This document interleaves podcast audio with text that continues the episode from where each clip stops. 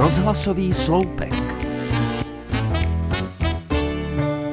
Když je člověk malý, jeho ambice často nemývají mnoho společného s realitou. Například, když jsem byl dítě já, můj kamarád ze školky toužil stát se buď indiánem, kosmonautem nebo popelářem.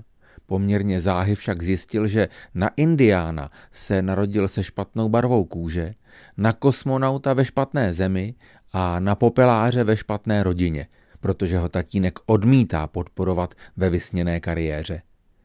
Jak dospívá, začne člověk své ambice měnit.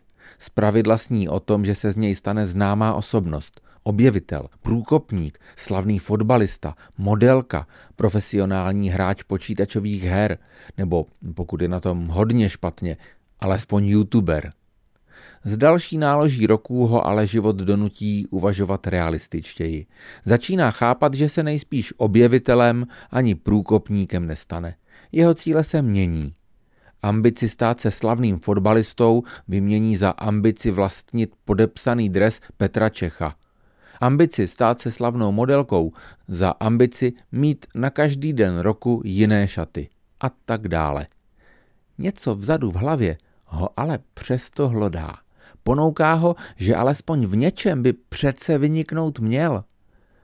Než se mu to povede, najde si nějaké dočasné, obyčejné, trapné zaměstnání, které není hodno jeho talentu a vydrží v něm 40 let.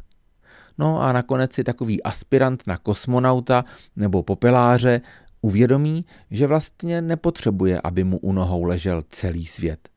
Že mu stačí vědět, že to on pálí nejlepší slivovici ve vsi, nebo že má to nejchutnější linecké pečivo – přestože se musí nechat, že teta Milena peče lepší štrůdly. V naší rodině jsme ovšem na průkopnictví a objevitelství nezanevřeli. Například já se považuji za průkopníka ucpaných odpadů. Moje žena je zase objevitelkou chuchvalců pod skříní. A ani na své dětské ambice jsme nezapomněli.